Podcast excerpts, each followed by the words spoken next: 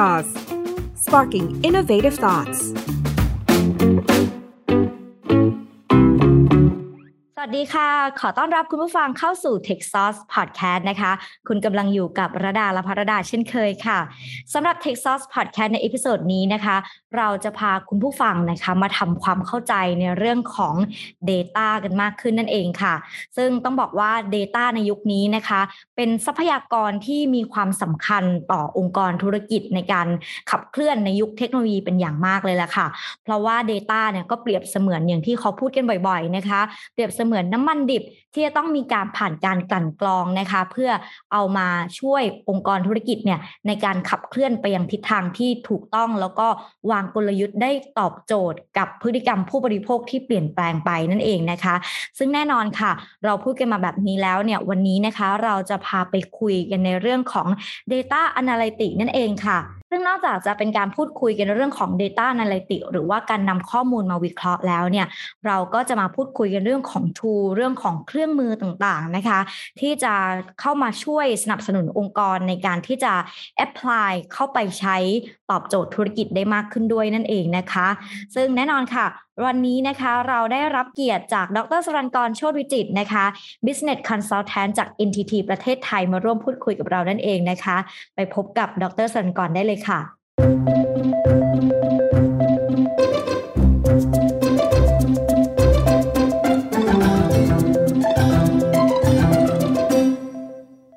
สวัสดีค่ะ ดรสรันกรค่ะครับค่ะสำหรับวันนี้นะคะ แน่นอนว่าประเด็นที่เราจะมาพูดคุยกัน บอกเลยว่าน่าสนใจมากๆนะคะ เพราะว่าเป็นเรื่องของการบริหารจัดการเรื่องของ Data นั่นเองนะคะ ซึ่งแน่นอนค่ะว่าทุกวันนี้เนี่ยหลาย ๆ คนก็มอง Data เนี่ยว่าเป็นขุมทรัพย์ใหม่ในยุคเทคโนโลยีนะคะ ซึ่งก็มีการเติบโตอย่างรวดเร็วมาก แล้วก็มีความสำคัญกับองค์กรธุรกิจเยอะมากๆเลยนะคะ ดรสรันกรมองว่า Data Analytics หรือว่าการนำข้อมูลมาวิเคราะห์ค่ะ จะเข้ามามีบทบาทยังไงกับธุรกิจ แล้วก็จะมีอิทธิพลกับการใช้ Data ในชีวิตประจำวันยังไงบ้างคะครับข้อมูลนะครับเป็นสิ่งที่เกิดขึ้นนะครับถูกสร้างทุกวันและเวลาในทั่วทุกมุมโลกเลยนะครับ ตั้งแต่การพูดคุยโต้ตอบ การใช้โทรศัพท์มือถือ แท็บเล็ตแล็ปท็อปหรือ web browser ในการ search หาอินเทอร์เน็ตหรือการใช้โซเชียลมีเดียต่างๆ หรือพวกอุปกรณ์ IoT ก็เช่นกันครับ โดยข้อมูลที่ถูกสร้างขึ้นเนี่ยอาจจะอยู่ในรูปของตัวเลข ตัวอักษรภาพหรือเสียงก็ได้ ถ้าเกิดหากเราเป็นคนขายของนะครับ เมื่อลูกค้าเนี่ยพูดว่าอยากได้อะไร สิ่งที่ลูกค้าสั่งหรือซื้อไป ก็คือสิ่งที่เรารับรู้ในหัวก็คือข้อมูลนั่นเอง ที่นำไปใช้ในการจัดการคลังสินค้าของเราสำหรับล็อตหรือว่าสต็อกถัดๆไป หรือหากเป็นลูกค้ารายเดิม ข้อมูลที่เรารับรู้เหล่านั้นเนี่ยก็สามารถทำให้เราเนี่ยนำไปใช้ในการแนะนำสินค้าใหม่ๆกับให้กับลูกค้าได้อีก หรือสามารถสร้างเป็นโปรโมชั่นให้กับลูกค้าคนเดิมได้ด้วยนะครับ หรือคนเราเนี่ยจะรู้ได้ได้ยังไงนะครับ ว่าสินค้าตัวไหน ช่วงไหนขายดี ช่วงไหนยังไม่จำเป็นต้องสต็อกสินค้าเหล่านี้แล้วนะครับ สินค้าชิ้นไหนที่ยังขายไม่ดี หรือว่าจำเป็นต้องเอาออกไปจากหน้าร้านก่อนนะครับ สิ่งเหล่านี้ทั้งหมดเนี่ยก็เริ่มต้นจากการรับรู้ข้อมูลนั่นเองครับ แต่ถ้าเกิดหากว่าข้อมูลเรามีจำนวนปริมาณที่มากขึ้นล่ะ อย่างนี้เราจะทํำยังไงงั้นถ้าสมมุติว่าลูกค้าเขาเข้ามาซื้อของในร้านเราวันละร้อยสองร้อยคน หรือว่าถ้าเกิดเรามีร้านค้าสักสิบร้านค้าสิบสาขา หากเราไม่ตรวจสอบคลังสินค้าทุกวัน และแท็กว่าอะไรขายไปได้มากที่สุด เราจะยังสามารถใช้การจดจำเพื่อบอกได้ไหม ว่าสินค้าตัวไหนเนี่ยป๊อปปูล่ากว่าตัวอื่น หรือว่าขายดีกว่าตัวอื่น เราควรซื้อในช่วงเวลาไหนของปี หรือว่าเราควรจะสต็อกช่วงเวลาไหนของปี มันก็เริ่มจะยากขึ้นแล้วเนาะในการที่เราจะเข้าใจแล้วว่าเออลูกค้าคนไหนสินค้าชิ้นไหน การจัดการมันก็จะมากขึ้น นะครับ ตัวอย่างขั้นต้นนี้ทั้งหมดที่ผมบอกไปเนี่ยเป็นสิ่งที่บอกว่าทำไมเราถึงต้องมีการเก็บข้อมูล และการนำข้อมูลมาวิเคราะห์หรือ Data Analytics มันมาเป็นยังไงมีอะไรบ้างทำไมมีความสำคัญต่อองค์กร และจะส่งผลต่อการใช้ชีวิตของเราอย่างไรนะครับ Data Analytics เนี่ยหมายถึงกระบวนการและเครื่องมือทั้งหมดที่จำเป็นในการประมวลผลชุดข้อมูล และตีความข้อมูลเชิงลึกที่สำคัญ รวมถึงเครื่องมือและกระบวนการต่างๆ ที่ใช้ในการวิเคราะห์ข้อมูล นะครับ โดยเครื่องมือที่ใช้ในการวิเคราะห์เนี่ยสามารถเป็นได้ทั้งเชิงคุณภาพ เช่นการสำรวจคุณภาพชีวิตทางด้านการแพทย์หรือเชิงปริมาณ เช่นเครื่องมือทางสถิติหรือซอฟต์แวร์ต่างๆนะครับมีการแยกสัดส่วนข้อมูลที่เป็นประโยชน์ออกจากข้อมูลที่ไม่จำเป็น และวิเคราะห์เพื่อสร้างรูปแบบ และข้อมูลตัวเลขที่สามารถช่วยในการเปลี่ยนแปลงให้ทำให้เราเกิดผลกำไรได้นะครับ ซึ่ง Data Analytics เนี่ยเป็นองค์ประกอบสำคัญในการสร้างกลยุทธ์ สำหรับองค์กรใหญ่ ๆ ทั้งหมดเลย เนื่องจากช่วยในการคาดการแนวโน้มและการดูพฤติกรรมของลูกค้า เพื่อเพิ่มประสิทธิภาพทางธุรกิจ และการทำทำการตัดสินใจ โดยมีหลักฐานมาสนับสนุนนั่นเองนะครับ หากเรามองในแง่ของภาคธุรกิจเนี่ยข้อมูลมีความสำคัญต่อการเติบโตขององค์กร ตั้งแต่ SME ไปจนถึงระดับ Big Enterprise เลยนะครับ เพราะว่าการนำข้อมูลมาต่อยอดและใช้ประโยชน์ได้เนี่ยหรือไม่นั้นเนี่ย ขึ้นอยู่กับความเข้าใจ และความสามารถในการจัดเก็บข้อมูลของแต่ละองค์กรเลยครับ ว่าจะสามารถเก็บเฉพาะสิ่งที่จำเป็นต่อการพัฒนาและตรงกับปัญหาที่องค์กรต้องการแก้ไขได้หรือเปล่า ตัวอย่างเช่น ถ้าหากองค์กรเราเนี่ยต้องการประเมินข้อมูลเอ่อหรือว่าประเมินคุณภาพของพนักงานในแต่ละแผนกแต่ข้อมูลที่เก็บไว้เนี่ยดันเป็นข้อมูลเกี่ยวกับลักษณะทั่วไปของพนักงาน ไม่ว่าจะเป็นชื่อนามสกุลเพศอายุ สถานะสมรสหรือที่อยู่หรืออะไรต่างๆจีปาถะนะครับ แต่ไม่มีข้อมูลที่เกี่ยวกับการทำงานของพนักงานเลย การประเมินการทำงานแต่ละไตรมาสหรือแต่ละปีของพนักงาน ข้อมูลที่เก็บมาเนี่ยก็จะไม่สามารถนำมาใช้วิเคราะห์ เพื่อใช้ในการประเมินคุณภาพของพนักงานได้นั่นเองครับ ฉะนั้นบริษัทที่รู้ว่าตนเองต้องการเก็บข้อมูลอะไรบ้าง ปัญหาที่องค์กรมีคืออะไร ข้อมูลเหล่านั้นเนี่ยจะนำมาใช้ตอบโจทย์หรือแก้ปัญหาอะไรในองค์กร เมื่อเราได้ข้อสรุปแล้วและนำข้อมูลเหล่านี้มาวิเคราะห์นะครับ เราจะสามารถทำให้องค์กรเข้าใจว่า เพราะอะไรปัญหาสิ่งต่างๆ ที่องค์กรเราเจอเนี่ยมันถึงเกิดขึ้น องค์กรของตนเองขาดอะไร และควรเติมเต็มจุดไหน เพื่อสอดคล้องกับนโยบายหรือเป้าหมายที่วางแผนไว้สำหรับไตรมาสถัดไปหรือปีถัดไปนั่นเองครับค่ะก็ถือว่าทางดรสรันกรนะคะก็ได้เหมือนกับวิเคราะห์ให้เราฟังว่าจริง ๆ แล้วเนี่ยที่มาก็คือ Data เนี่ยทุกวันนี้ที่เราพูดกันว่า Data มีความสำคัญ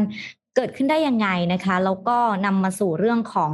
ความสำคัญในการวิเคราะห์ข้อมูลก็คือการทำ Data Analytics นั่นเองนะคะ แล้วก็ทำไมหลายองค์กรถึงมีการใช้คลาวด์มาเป็น Infrastructure ของการทำงานขององค์กรในตอนนี้นั่นเองนะคะ ซึ่งนอกจากนี้ค่ะ นอกจากเราจะมาคุยกันในเรื่องนี้แล้วนะคะ เพื่อทำความเข้าใจถึงกระบวนการต่างๆ ยังมีในประเด็นของ Cloud Smart Analytics ค่ะ อยากจะให้ดรสรันกรนะคะอธิบายนิดนึงว่า Cloud Smart Analytics Analytics เนี่ยคืออะไร แล้วก็องค์กรต่างๆเนี่ยสามารถที่จะ apply ตัว Smart Data Analytics เนี่ยไปใช้เกี่ยวกับธุรกิจยังไงได้บ้าง แล้วก็จะเป็นประโยชน์กับองค์กรในแง่ไหนบ้างค่ะ อยากจะให้ดรสรันกรอธิบายกับเราตรงนี้นิดนึงค่ะ ครับได้ครับเราต้องบอกก่อนครับว่า NTT เนี่ยเราเป็น partner นะครับและมีการทำงานร่วมกันกับทุก Public Cloud Provider หนึ่งในนั้นก็คือ Google นะครับซึ่งมี Solution Cloud Smart Analytics ที่เข้ามาช่วยตอบโจทย์ลูกค้าของเราด้านการวิเคราะห์ข้อมูลให้ง่ายขึ้น Cloud Smart Analytics เนี่ยถ้าเราแปลตรงตัวเลย ก็คือการวิเคราะห์ข้อมูลอย่างชาญฉลาดบน Cloud Service Cloud Service เนี่ยตัวนี้เนี่ยเป็น end-to-end solution ที่ช่วยให้ธุรกิจสามารถนำข้อมูลทุกรูปแบบในปริมาณจากฐานข้อมูลหรือเซิร์ฟเวอร์ของตนเองเนี่ยขึ้นไปจัดเก็บประมวลผลและวิเคราะห์บนมัลติคลาวด์สำหรับข้อมูลทั้งแบบ ชุดข้อมูลหรือข้อมูลแบบ Live Streaming Data นะครับ เพื่อขับเคลื่อนนวัตกรรมใหม่ๆ กับธุรกิจที่เปลี่ยนแปลงไปอย่างรวดเร็วในปัจจุบัน โดย Cloud Smart Analytics เนี่ยจัดจัดการและบริหารครบวงจรโดย Google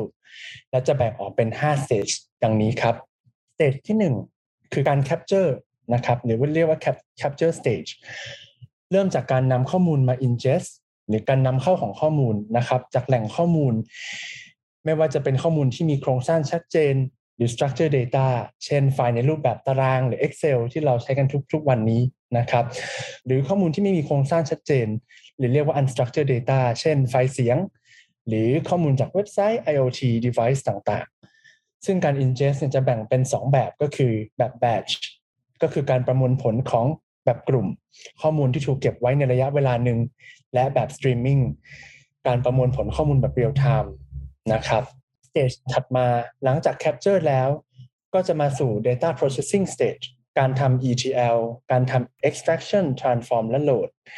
การ convert data การ clean data ทำความสะอาดข้อมูล เปลี่ยนแปลงข้อมูล ปรับปรุงข้อมูล การรวบรวมข้อมูลนะครับ การเตรียมข้อมูลจากแหล่งข้อมูลต่างๆ ไม่ว่าจะเป็นของ Google เอง หรือจากที่ต่างๆ ที่ตัวองค์กรมีนะครับ เพื่อทำให้ข้อมูลของเราสะอาดมากยิ่งขึ้น โดย ความสะอาดของข้อมูลเนี่ยจะมีผลต่อการนำข้อมูลมาวิเคราะห์ และผลลัพธ์ที่ได้ด้วย ซึ่งมีผลต่อความสักเซสของโปรเจกต์นั้นๆ ของแต่ละองค์กรเลยครับ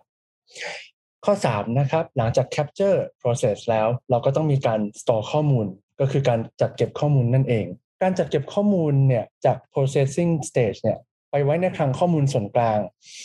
ที่มีทั้งที่เก็บข้อมูลดิบ ที่ไม่มีการดัดแปลงใด ๆ เลย หรือที่เรียกว่า data lake นะครับ หรือคลังข้อมูลสำหรับข้อมูลจากหลากหลายแหล่งรูปแบบที่เรียกว่า data warehouse ที่จัดเก็บพวกข้อมูลที่รวมมาแล้ว aggregate แล้วนะครับ ก่อนที่จะนำไปแสดงผลอีกทีหนึ่งนะครับ หรือเอาไปวิเคราะห์อีกทีหนึ่ง โดยตัว storage เนี่ยเป็น serverless 100%และมีความยืดหยุ่นสูง และสามารถปรับเพิ่มขนาดของคลังข้อมูลได้ตามประสิทธิภาพ หรือปริมาณข้อมูลที่เรามีเลยครับ สเตจที่4นะครับ หลังจากเรารวบรวมข้อมูลมา การทำ process แล้ว การ store แล้ว เราก็ต้องนำข้อมูลมาวิเคราะห์ การนำข้อมูลจากคลังข้อมูลมาวิเคราะห์เนี่ย สามารถทำการวิเคราะห์เบื้องต้นได้ รวมถึงการเตรียมข้อมูลในรูปแบบที่จะนำไปใช้สำหรับการ advanced analytics ได้ใน stage ต่อต่อไปนะครับ stage ถัดมา stage ที่ 5 หรือที่เรียกว่า use stage คือการนำข้อมูลที่เตรียมไว้จาก analyze stage เนี่ยมาวิเคราะห์เพื่อหาข้อมูลเชิงลึก ในการแก้ไขปัญหาทางธุรกิจ โดยสามารถเชื่อมต่อกับ business intelligence tools หรือเรียกว่า BI นะครับ หรือ spreadsheet ต่างๆ ในการทำ dashboard หรือจะนำข้อมูลมาทำ machine learning model บนแพลตฟอร์มของ Google เองก็ได้เช่นกันครับหนึ่งใน service ของ Google ที่ผมจะมาเล่าให้ฟังวันนี้เนี่ยครับเพิ่มเติมเนี่ยจะเรียกว่า Google BigQuery Google BigQuery เนี่ยคือ service หนึ่งที่ทำหน้าที่ช่วยอำนวยความสะดวกด้านการส่งและจัดเก็บข้อมูล โดย service นี้นะครับ จะ fully manage และเป็น serverless และ scalable แปลว่าเราเนี่ยหรือทางองค์กรเนี่ยไม่ต้องจัดการข้อมูลหรือกังวลเรื่อง infrastructure เลยนะครับไม่ต้องคิดเลยว่าเซิร์ฟเวอร์เบื้องหลังจะเป็นยังไงทำงานยังไงตั้งอยู่ที่ไหนความปลอดภัยจะเป็นยังไง และตัว service เองจะมีความสามารถในการปรับขนาดของเซิร์ฟเวอร์ได้ ตามความต้องการของตัวธุรกิจเลย นะครับ ซึ่งเหมาะกับทั้งธุรกิจขนาดเล็กและใหญ่ ที่ยังไม่รู้ว่าข้อมูลเราเนี่ยจะส่งขึ้นไปบน Cloud มากน้อยขนาดไหนนะครับ โดย BigQuery เนี่ยสามารถยืดหยุ่นให้รองรับการส่ง และจัดการข้อมูลได้จนถึงระดับเพนตาไบต์เลยครับ จาก 5 stage ที่ผมได้พูดมาก่อนหน้านี้นะครับ BigQuery เนี่ยสามารถตอบโจทย์ได้เกือบทุก stage ในตัวของมันเองเลย ไม่ว่าจะเป็นการ ingest ข้อมูลจาก cloud storage การประมวลผลข้อมูลโดยการทำ ETL การจัดเก็บข้อมูลไว้ใน data warehouse การนำข้อมูลมาวิเคราะห์ทั้งในเบื้องต้นและเชิงลึก โดยใช้ SQL และ BigQuery ML ที่เราสามารถใช้เพียงแค่ SQL เราก็สามารถสร้าง Machine Learning Model ได้แล้วนะครับ ซึ่งถือว่าจบครบสมบูรณ์ใน service เดียวเลยครับนี่แหละครับเป็นเหตุผลว่าทำไม BigQuery ถึงมีความสำคัญและโดดเด่น ในการนำไปใช้สำหรับด้าน Data Analytics บน Google Cloud Platform นะครับ สิ่งที่องค์กรเนี่ยจะนำไปใช้ได้จาก Google Cloud Smart Analytics เนี่ยคือความเข้าใจในธุรกิจของตัวเองอย่างลึกซึ้งมากขึ้นนะครับ เราจะรู้ว่า business model หรือ strategy ที่เราคิดและวางแผนไว้ในธุรกิจเราเนี่ยตอบโจทย์หรือสนทางกับผลประกอบการที่ได้อย่างไร และเพราะอะไร ธุรกิจเรามีจุดไหนที่ควรเสริมหรือตัดออกได้ ตัวอย่างเช่น หากใช้ในธุรกิจอุตสาหกรรมหรือการขนส่ง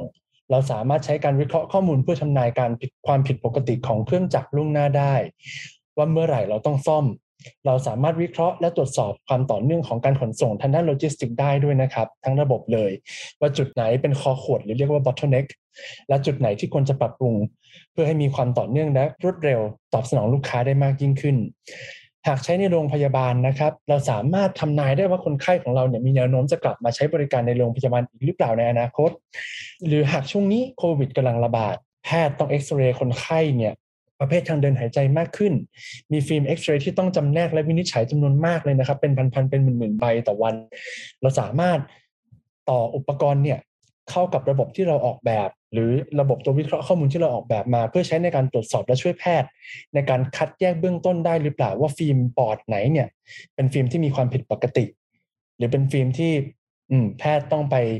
ดูเพิ่มเติมนะครับ หรือในอย่างธุรกิจประเภทอื่นๆ เราก็สามารถนำข้อมูลเนี่ยที่มีอยู่มาสร้างเป็น real time dashboard ให้กับทีมบริหารในการควบคุมการทำงาน วัดผล และตรวจสอบสถานะต่างๆ ของบุคลากรภายในองค์กร ทุกอย่างนี้เนี่ยครับ เป็นแค่ตัวอย่างเล็กน้อยนะครับ และล้วนมาจากการนำข้อมูลมาประมวลผลในระดับวินาทีหรือเสี้ยววินาทีเท่านั้นครับ อืมค่ะ เราก็ได้เห็นภาพชัดเจนเลยนะคะ ว่าแต่ละสเตจองค์กรทำอะไรได้บ้าง แล้วก็การวิเคราะห์ข้อมูลเนี่ยเอามาช่วยองค์กรยังไงได้บ้างนะคะ ที่ดรสรนกรอธิบายมาก็ถือว่าทำให้หลาย ๆ องค์กรที่กำลังฟังอยู่เนี่ยก็เห็นภาพได้ชัดเจนเลยนะคะ คราวนี้อยากจะให้ขยายความเพิ่มเติมอีกนิดนึงค่ะ ในเรื่องของการวิเคราะห์ Data ค่ะ แล้วก็การจัดการข้อมูลว่ายังสามารถทำในรูปแบบไหนได้อีกบ้าง แล้วก็ Data ส่วนใหญ่อะค่ะ ควรจะจัดเก็บยังไงถึงจะเหมาะสมสำหรับองค์กรนะคะ ครับข้อมูลที่เรามีนะครับ เราสามารถนำมาวิเคราะห์และจัดการได้ทั้งหมด 5 รูปแบบเลยครับ แบบที่1นนะครับ เรียกว่า descriptive analysis คือการวิเคราะห์ข้อมูลเพื่อหา what happened หรือเพื่อหาว่าจากข้อมูลที่เรามีเนี่ยตอนนี้เนี่ยในช่วงเวลาที่ผ่านมาเกิดอะไรขึ้นบ้าง การวิเคราะห์แบบนี้เป็นสิ่งที่พวกเราคุ้นเคยกันเป็นอย่างดีเลยครับ ตัวอย่างเช่นการทำรีพอร์ต การทำรายงานกำไรขาดทุน การทำรายงานด้านบัญชี การทำรายงานประจำไตรมาสหรือปีนะครับ หรือหากจะให้ลงลึกอีกสักนิดหนึ่งนะครับ ผมอยากจะยกตัวอย่าง เช่นว่า เราทำถ้าเกิดเราทำธุรกิจประเภท e-commerce นะครับ analysis ประเภทนี้เนี่ยคือการหาว่าสินค้าประเภทไหน ที่ขายดีที่สุดในช่วงที่ผ่านมา ขายดีช่วงไหนของปีลูกค้าสั่งของจากจังหวัดไหนมากที่สุด ไปจนถึงอายุเพศของคนที่สั่งซื้อสินค้าประเภทนี้เป็นยังไง นะครับทั้งหมดนี้เรียกว่า descriptive analysis นะครับแบบที่2เนี่ยจะเรียกว่า diagnostic analysis คือการวิเคราะห์เพื่อหาว่า why did it happen เพื่อต่อยอดจากสิ่งที่เกิดขึ้นจากข้อแรกนะครับ เรารู้แล้วว่าที่ผ่านมาเกิดอะไรขึ้นบ้าง เราก็ต้องอยากรู้ว่าทำไมมันถึงเกิดสิ่งเหล่านั้นขึ้นนะครับ ตัวอย่างจากไอธุรกิจที่ผมบอกนะครับ ธุรกิจ e-commerce เนี่ยสมมุติว่าช่วงนี้สินค้าประเภทของตกแต่งบ้านขายดีในช่วงโควิด นะครับ เราก็อยากจะรู้แล้วว่าอะไรเป็นปัจจัยที่ทำให้ยอดขายของสินค้าประเภทของตกแต่งบ้านทำไมมันถึงขายดีหรือว่าโดดเด่นกว่าสินค้าประเภทอื่นนะครับ อาจจะเป็นเพราะการเข้าถึงอินเทอร์เน็ตที่ง่ายขึ้น หรือการช้อปปิ้งออนไลน์ของคนที่เข้าถึงได้ง่ายขึ้น คนอยู่บ้านมากขึ้นหรือเปล่า หรือสินค้าอยู่ในช่วงลดราคาคุณภาพของสินค้าหรือเปล่าที่ที่บอกว่าสินค้าประเภทนี้ขายดี การรีวิวของลูกค้ามาเป็นส่วนหนึ่งหรือเปล่าในการตัดสินใจของลูกค้าอีกทีหนึ่ง การทำการตลาดที่ดีหรือเปล่า หรือมีอินฟลูเอนเซอร์ที่ช่วยในการกระตุ้นยอดขาย การส่งของหรือระบบโลจิสติกที่ดี และรวดเร็วที่ตอบโจทย์ลูกค้า หรือการมีบริการระหว่างและหลังการขายที่ดี สิ่งเหล่านี้เนี่ยเป็นสิ่งที่บอกตัว diagnostic analysis ทั้งสิ้นครับ ข้อถัดมาเรียกว่า predictive analysis คือการวิเคราะห์ เพื่อหาว่า what will happen ก็คือเพื่อหาว่าต่อจากนี้จะเกิดอะไรขึ้น เมื่อเรารู้แล้วว่าลูกค้าชอบของแต่งบ้านชนิดไหน ประเภทไหน เราสามารถ predict พฤติกรรมลูกค้าจากการซื้อได้ไหมนะครับ เช่นว่าเมื่อลูกค้าซื้อไปแล้ว มีการกลับมาซื้อสินค้าประเภทของตกแต่งบ้านจากแพลตฟอร์มเราอีกหรือเปล่า ลูกค้าตอบสนองหรือคิดยังไงกับสินค้าที่ซื้อไป เราอาจจะใช้ segmentation เพื่อหา หรือว่าเพื่อเจาะกลุ่มลูกค้าที่จะทำการตลาดเพื่อเพิ่มยอดขายระยะสั้น ให้กับสินค้าประเภทของตกแต่งบ้านมากขึ้นก็ได้นะครับ หรือจะทำ recommendation system ให้กับลูกค้าคนใหม่ ดูว่าลูกค้าคนใหม่เนี่ยคนไหนที่มีความคล้ายคลึงกับลูกค้าคนเดิม ที่เราเคยขายของแต่งบ้านไปแล้ว เราก็อาจจะ approach ลูกค้าคนใหม่ด้วยของแต่งบ้านไปก็ได้นะครับ เราอาจจะทำการ forecast ว่ายอดขาย ของสินค้าประเภทของตกแต่งบ้านเนี่ยจะเป็นยังไงในอนาคตจากข้อมูลปัจจุบันที่เรามีก็ได้เช่นเดียวกันครับ analysis ถัดมานะครับ ข้อที่ 4 เรียกว่า prescriptive analysis คือการวิเคราะห์เพื่อหาว่า how can you make it happen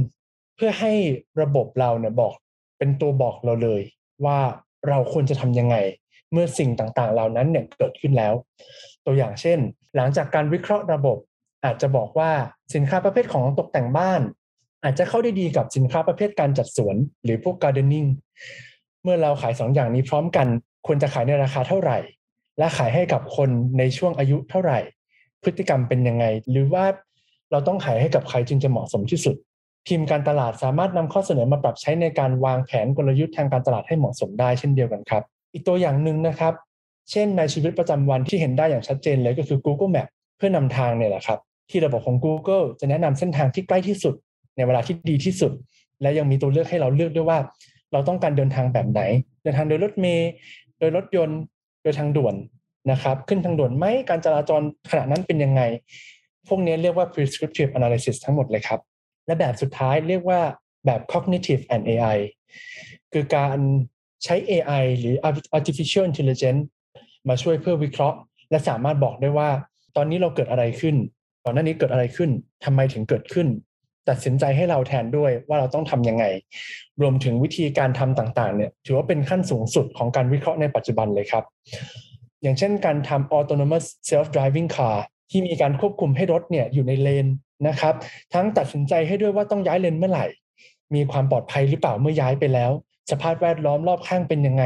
รถเราควรเบรกตอนไหนนะครับ รวมถึงการใช้ Google Assistant หรือ Siri นะครับ ที่เรียนรู้ว่าพฤติกรรมของเราในชีวิตประจำวันเนี่ยที่มันจะเรียนรู้พฤติกรรมของเราในชีวิตประจำวัน ในการใช้งานโทรศัพท์ และการใช้แมปไปสถานที่ต่างๆ สามารถช่วยบอกได้ด้วยครับ ว่าสภาพอากาศในวันนี้เป็นยังไงแนะนำให้เราด้วย ว่าเราต้องใช้ร่มไหม บอกได้ด้วยว่าเราควรออกจากบ้านกี่โมง แล้วไปถึงยันจุดหมายหรือ destination ของเราเนี่ยต้องออกกี่โมงและถึงกี่โมง ที่จะให้เราทันกับเวลาประชุม นะครับ สิ่งเหล่านี้คือมันเป็นการเรียนรู้ทั้งหมด เป็นการวิเคราะห์นะครับ ตั้งแต่เริ่มตั้งแต่อยากรู้ว่าอะไรทำไมเกิดอะไรขึ้นทำไมถึงเกิดขึ้น เพราะอะไรถึงเกิดขึ้น ต่อไปจะเป็นยังไง แล้วมาจนถึงในแบบที่เราให้คอมพิวเตอร์นะครับ บอกเราในทุกๆแบบได้แล้วนะครับ โดยเราเนี่ยสามารถนำข้อมูลมาวิเคราะห์ และแสดงผลในลักษณะเป็นกราฟ เป็นโมเดล เป็น dashboard เป็น Product หรือ Service ห รือจะเป็นในรูปแบบของการ alert trigger หรือ notification ได้หมดเลยครับ ส่วนการจัดการการจัดเก็บข้อมูลเนี่ยจะมีทั้งบน on-premise server และ cloud นะครับ ในปัจจุบันในบริษัททั่วโลกส่วนใหญ่ก็ได้เห็นความเห็นถึงความสำคัญของการจัดเก็บหรือการประมวลผลบน cloud มากขึ้น ได้มีการย้ายการจัดเก็บข้อมูลบนเซิร์ฟเวอร์ของตัวเองเนี่ยขึ้นไปใช้บริการบน cloud แทนด้วยนะครับ เนื่องจากหลายปัจจัย ทั้งนี้เนี่ยต้องขึ้นอยู่กับแผนงานทางธุรกิจความต้องการ และการตอบโจทย์ของการวิเคราะห์ต่อแผนงานทั้งนั้น ทั้งระยะยาวและสั้นของตัวองค์กรนะครับ เพราะไม่ใช่ว่าทุกธุรกิจเนี่ยต้องการการวิเคราะห์แบบใดแบบหนึ่งเท่านั้นนะครับ หรือต้องการการจัดเก็บข้อมูลเฉพาะบนที่ใดที่หนึ่งเท่านั้นครับ อืม ค่ะ ก็จากที่ดรสันกรนะคะอธิบายมาทั้งหมดก็คือเหมือนสะท้อนให้เราเห็นเลยนะคะ ว่าแต่ละองค์กรเนี่ยจะนำข้อมูลเนี่ยไปอตอบโจทย์ในกับองค์กรในรูปแบบไหนได้บ้าง ตั้งแต่ว่าหาว่าจะเกิดอะไรขึ้นทำไมถึงเกิดขึ้นปัจจัยอะไรที่มาช่วยขับเคลื่อน การคาดการณ์แนวโน้มในอนาคต หาอินไซต์วางกลยุทธ์นะคะ ไม่ว่าแล้วก็นอกจากนี้ก็ยังมีการวิเคราะห์เพื่อบอกเลยว่าเราควรจะทำอะไรต่อนะคะ แล้วก็สุดท้ายก็คือการนำมาสู่ขั้นตอนอนที่ใช้ AI ในการวิเคราะห์นั่นเอง ซึ่งดรสันกรมองว่าทาง NTT อะค่ะ คิดว่าการนำ Data ไปจัดเก็บบนคลาวอะค่ะ จะมีประโยชน์ยังไงกับองค์กรธุรกิจ อยากจะให้เจาะลึกให้กับคุณผู้ฟังของเราได้ฟังกันอีกนิดนึงค่ะ ครับ การเข้าถึงเซิร์ฟเวอร์การจัดเก็บข้อมูลนะครับ จะถูกบริหารและจัดการโดย host ผ่านอินเทอร์เน็ตเนี่ยการสิ่งสิ่งที่เราคุ้นเคยและคุ้นหูกันอยู่แล้ว ก็มีอยู่ 3 ตัวหลักๆ โดย NTT เนี่ยมีการให้บริการครบทั้ง 3 ผู้ให้บริการเลยครับ รวมไปถึงการจัดเก็บเอ่อรวมไปถึงการให้บริการ NTT Cloud เอง ที่ให้บริการในประเทศสำหรับลูกค้าที่กังวลเรื่องการเชื่อมต่อ connectivity และศักยภาพ หรือเรียกว่า latency นะครับ รวมถึงข้อมูลที่ต้องส่งออกไปยังต่างประเทศ ประโยชน์ของ Public Cloud เนี่ยคือการลงทุนที่ค่อนข้างจะต่ำเมื่อเทียบกับแบบอื่นนะครับ และผู้ใช้เนี่ยสามารถเลือกซื้อได้ เฉพาะบริการที่ต้องการได้เลย โดยที่ไม่ต้องดูแลรักษาฮาร์ดแวร์ หรือ operation ต่างๆ ด้วยตนเอง นอกจากนี้ยังมีแอปพลิเคชันที่รองรับกับความยืดหยุ่นได้หลากหลายด้วยครับ แบบที่ 2 นะครับ ก็คือ private cloud ประกอบไปด้วย storage server cloud management software นะครับ โดยให้บริการเฉพาะจกจงกับบริษัทหรือองค์กรที่มีความต้องการ โดยเฉพาะ นะครับ โดยที่ NTT เนี่ยสามารถให้บริการในส่วนของการสร้าง private cloud ที่อยู่บน data center ของลูกค้าเองเลยนะครับ โดยลูกค้าจะไม่ต้องแชร์ทรัพยากรร่วมกับองค์กรอื่น หรือลูกค้าสามารถมาสร้าง private cloud บน NTT data center เองก็ได้นะครับ และให้ให้ NTT เราเนี่ยเป็นผู้ดูแลก็ได้เช่นเช่นเดียวกันครับ ซึ่ง NTT data center เนี่ยเป็น data center ที่มีมาตรฐานทั่วโลก และมี 2 ที่ในไทยก็คือที่อมตะนครที่ชนบุรีนะครับ และบางนาตราดนะครับ โดยประโยชน์ของ private cloud ก็คือความยืดหยุ่นในการปรับการใช้งานให้เหมาะกับเหมาะสมกับองค์กรนั้นๆ โดยเฉพาะนะครับ หากองค์กรเนี่ยมีความกังวลเรื่องความปลอดภัยของข้อมูลที่ต้องออกไปสู่ข้างนอก หรือว่าอาจจะออกไปสู่ public cloud นะครับ ก็เราก็แนะนำว่าให้ใช้ private cloud หรือว่าพิจารณาในการลงทุนกับ private cloud ซึ่งอาจจะมีค่าใช้จ่ายที่ค่อนข้างสูงขึ้นนิดนึง แต่ว่าจะมีเรื่องความปลอดภัยที่ได้มามากกว่าเดิมเยอะเลยครับ แบบที่3นะครับเรียกว่า hybrid hybrid cloud เป็นการรวมเอาข้อดีของทั้ง Public และ private cloud เข้าด้วยกัน โดย hybrid cloud เนี่ยจะขึ้นอยู่กับ การใช้การใช้ hybrid cloud นะครับจะขึ้นอยู่กับประเภทของธุรกิจ และนโยบายทางด้านเทคนิคต่างๆ ไม่ว่าจะเป็นด้านความปลอดภัย ประสิทธิภาพ ราคาทำให้มีความยืดหยุ่นในการ deploy นะครับในการบริการที่หลากหลายนะครับ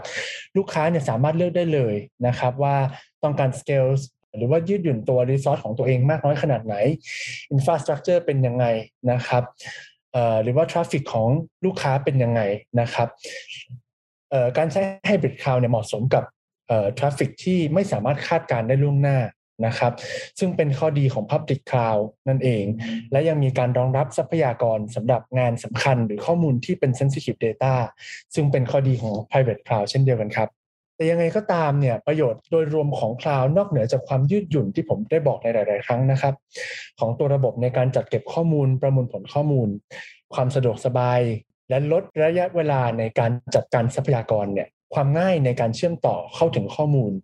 ความสะดวกของการดูแล การลดจำนวนบุคลากรที่ต้องจ้าง เพื่อมาดูแลระบบเราเมื่อมีปัญหานะครับ ความปลอดภัยของข้อมูลเรา และราคาที่เป็นมิตรต่อองค์กรแล้วเนี่ยคลาวก็ยังช่วยให้เราเนี่ยเข้าถึงนวัตกรรมใหม่ ๆ ช่วยให้ธุรกิจ ต่างๆนะครับ เข้าถึงนวัตกรรมใหม่ ๆ ของทางผู้ให้บริการอยู่เสมอ โดยที่องค์กรไม่ต้องคำนึงถึงโครงสร้างพื้นฐานของตัวระบบ หรือการอัปเดตต่างๆ ด้วยครับ อืมค่ะ ต้องบอกว่านึกถึงคลาวก็ต้องนึกถึง NTT เลยนะคะ เพราะว่า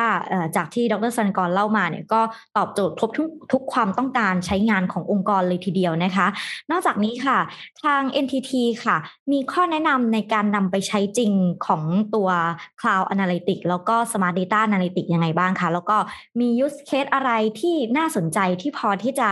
แชร์ให้กับคุณผู้ฟังของ TechSource ฟังได้บ้างคะ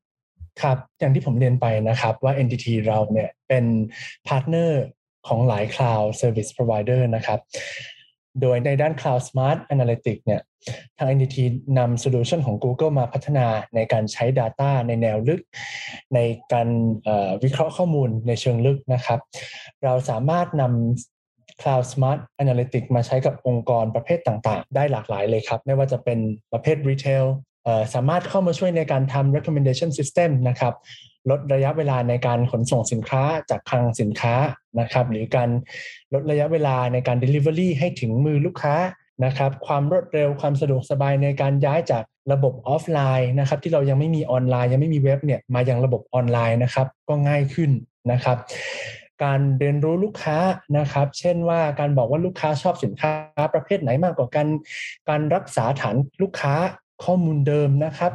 และการ approach ลูกค้าคนใหม่ ๆ นะครับ การนับจำนวนลูกค้าที่เข้าออกตัวร้านของเรานะครับหรือแม้กระทั่งถ้าเกิดเรามีหน้าร้านของตัวเอง เราจะทำเป็น facial recognition นะครับตรวจสอบว่าลูกค้าคนไหนมีความรู้สึกอย่างไรเมื่อได้เข้ามาแล้ว เมื่อได้เข้ามาที่ร้านของเราเหมือนหรือว่าเมื่อได้เข้ามาที่ตัวรีเทลของเราแล้วนะครับ หรือการจับทุจริตของพนักงานที่เคาน์เตอร์ นะครับเวลาคิดเงินนะครับผ่านพวก image processing หรือการทำ alert system ต่างๆนะครับเราก็สามารถตรวจสอบได้เลยว่าพนักงานคนนี้กำลังงุบยิบเงินอยู่หรือเปล่า หรือว่าบางทีลูกค้านะครับรู้จักพนักงานกันเอง ก็อาจจะไม่ได้จ่ายตังค์อ่าเราก็ใช้ตัว image recognition image processing นะครับในการทำ alert system ต่างๆนะครับเราก็สามารถตรวจสอบและช่วยอำนวยความสะดวกในจุดนี้ได้ครับ ประเภทที่2นะครับก็จะเป็นพวกธุรกิจ financial service and insurance หรือว่า FSI นะครับธุรกิจประเภทนี้ก็จะเป็นพวก banking หรือพวกธนาคารนะครับ ตัว Cloud Smart Analytics เนี่ยสามารถเข้ามาช่วยในด้านการบริหารการทำธุรกรรมบนโลกออนไลน์ที่มีมากขึ้นในปัจจุบันนะครับ คนอยู่ บ้านมากขึ้น คนช้อปปิ้งออนไลน์มากขึ้นนะครับ เราจะจัดการมันยังไงนะครับ การบริหารจัดการความเสี่ยงและการลงทุนด้านต่างๆ รวมทั้ง fraud detection นะครับ ให้เป็นไปอย่างราบรื่นปลอดภัย และรวดเร็วในเวลาเดียวกันนะครับ customer service ก็มีความสำคัญในธุรกิจประเภทนี้เหมือนกันนะครับ เราสามารถใช้ data analytics เนี่ยในการตรวจสอบข้อมูลนะครับ คุณภาพของการขายของเซลล์ นะครับ ระบบช่วยในการแนะนำโอกาสในการที่จะเพิ่มคุณภาพของการโต้ตอบนะครับ ให้ตรงกับความต้องการของลูกค้ามากขึ้น ช่วยลดระยะเวลาในการประมวลผลเพื่ออำนวยความสะดวกแก่พนักงาน call center ก็ได้เช่นเดียวกันนะครับ ธุรกิจประเภทที่ 3 เนี่ย ก็คือทางด้าน manufacturing smart เอ่อตัว cloud smart analytics สามารถเข้ามาเป็นส่วนช่วยในการตรวจสอบคุณภาพของการผลิตสินค้า นะครับ ความต่อเนื่องของระบบ supply chain การตรวจสอบและทำนายรอบของการซ่อมแซมของเครื่องจักรในโรงงาน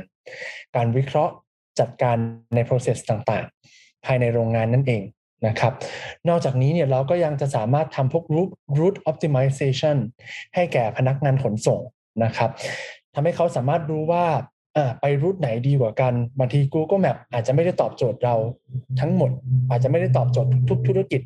นะครับ บางทีเราอาจจะต้องการ route ที่โดยเฉพาะสำหรับตัวการขนส่งของเราจากคลังของโรงงานเราอีกทีหนึ่งไปที่ destination หรือการที่จัดการส่งจากซัพพลายเออร์มาที่โรงงานของเรานะครับ เราก็สามารถใช้ตัว Smart Analytics เนี่ยตรวจสอบได้ in almost real time เลยครับ แบบที่ 4 นะครับ ประเภทที่ 4 ก็คือ travel and hospitality Cloud Smart Analytics เนี่ยสามารถช่วยเพิ่มความเข้าใจ ด้านความต้องการและความชอบของลูกค้า จากช่องทางที่แตกต่างกัน ไม่ว่าจะเป็นแอปพลิเคชันโซเชียลมีเดียหรือ Company เว็บไซต์นะครับเราสามารถปรับปรุงแพ c เกจิ้งหรือดีลต่างๆ ให้เหมาะสมกับลูกค้าประเภทต่างๆ มากขึ้นนะครับ หรือแม้กระทั่งการใช้แชทบอทนะครับเพื่อเพิ่มประสิทธิภาพในการบริหารทั้งภายในและภายนอกองค์กรนะครับ และลดการบริหารด้านอินฟาสตรักเจอร์ที่ทำให้บริษัทเนี่ยมีเวลาในการจัดการและตัดสินใจกับ ปัญหาอื่นๆ ที่ซับซ้อนได้มากขึ้นนะครับ ซึ่งเราจะเห็นตรงนี้เป็นแค่ 4 use case หรือว่าเป็นแค่ 4 ประเภทของ use case นะครับที่ Google Cloud Smart Analytics เนี่ยมี capability นะครับและสามารถครอบคลุมได้นะครับ ซึ่งความจริงแล้วเนี่ยตัว Cloud Smart Analytics เนี่ยสามารถครอบคลุมได้แทบแทบจะทุก ๆ ประเภทของธุรกิจเลยครับแต่สิ่งที่สำคัญที่สุดนะครับในการนำข้อมูลไปวิเคราะห์เนี่ยคือข้อมูลที่ตอบโจทย์ธุรกิจครับเราต้องลองถามตัวเองก่อนว่าข้อมูลที่เรามีเนี่ย หรือว่าข้อมูลที่บริษัทของเรามีเนี่ยมันตรงกับสิ่งที่เรากำลังแก้ไขปัญหาอยู่หรือเปล่า เพราะเราจะพบได้ว่าหลาย ๆ องค์กรที่เราที่ที่ได้มีการเก็บข้อมูลแล้วเนี่ยในรูปแบบที่แตกต่างกันนะครับ ปัญหาของมันหลักๆ ก็คือเขายังไม่รู้ว่าจะนำไปใช้หรือต่อยอด หรือช่วยตอบโจทย์กับธุรกิจของตนเองยังไง ฉะนั้นการมีข้อมูลที่ตอบโจทย์กับธุรกิจของตัวเองเนี่ยอยู่แล้วเนี่ยถ้าเกิดยิ่งเรามีข้อมูลที่ตรงเลย สามารถนำไปใช้วิเคราะห์ได้เลยเนี่ย มันเปรียบเสมือนกับการที่เรามีอาวุธที่ครบคันบนมือครับ ก่อนออกรบเลยนะครับ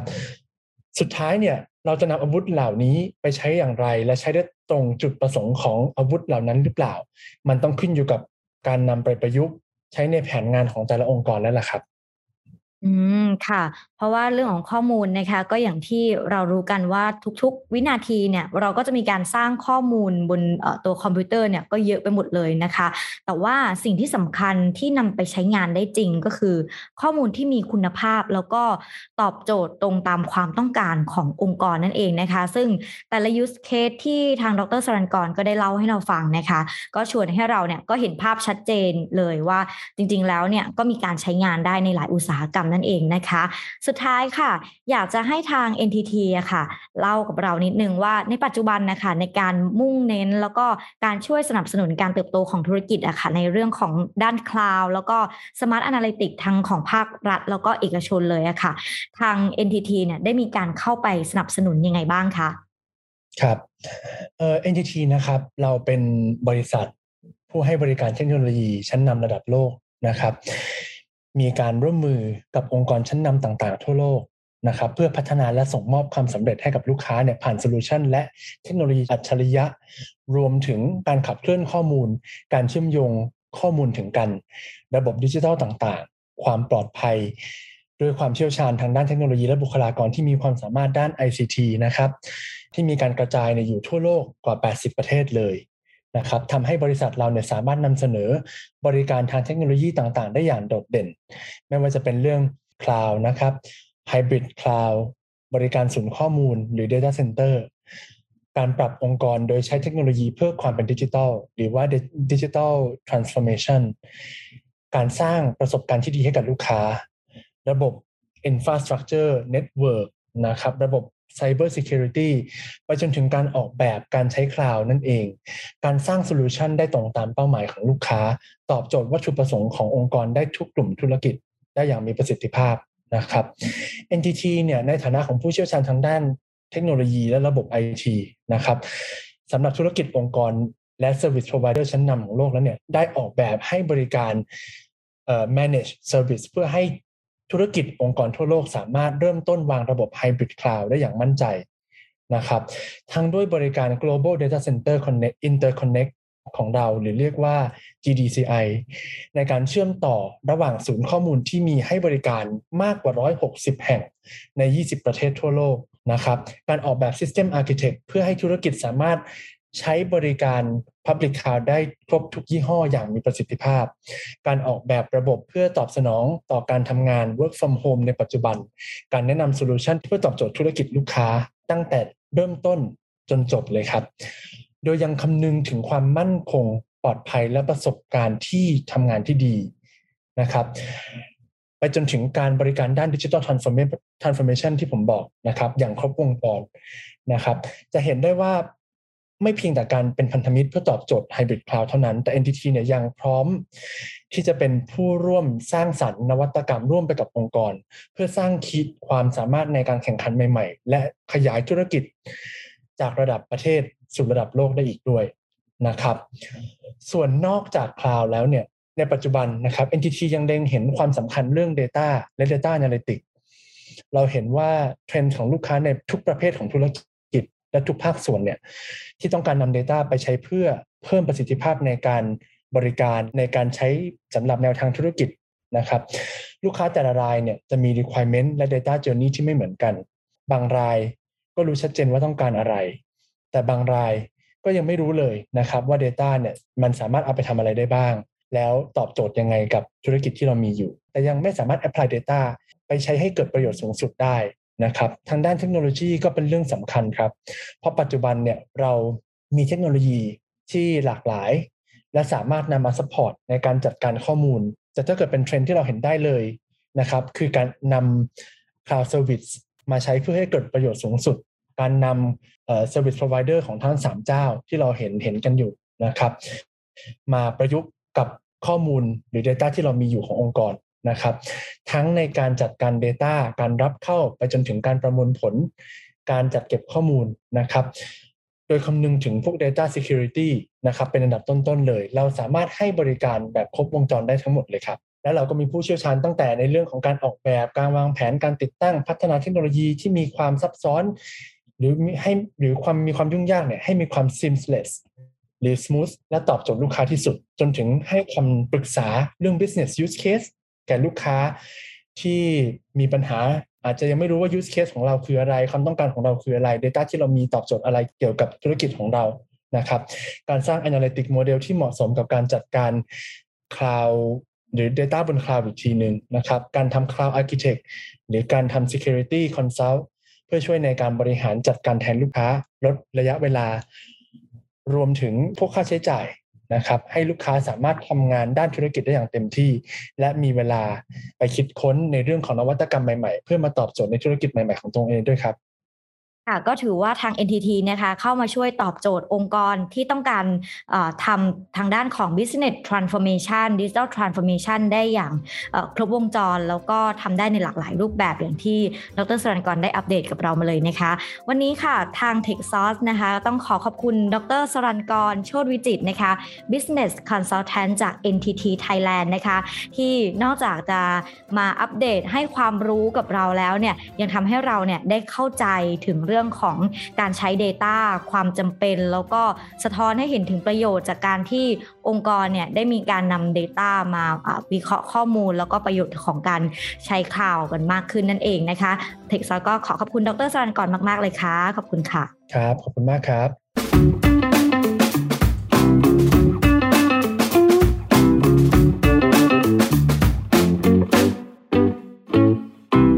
Tech Sauce, sparking innovative thoughts.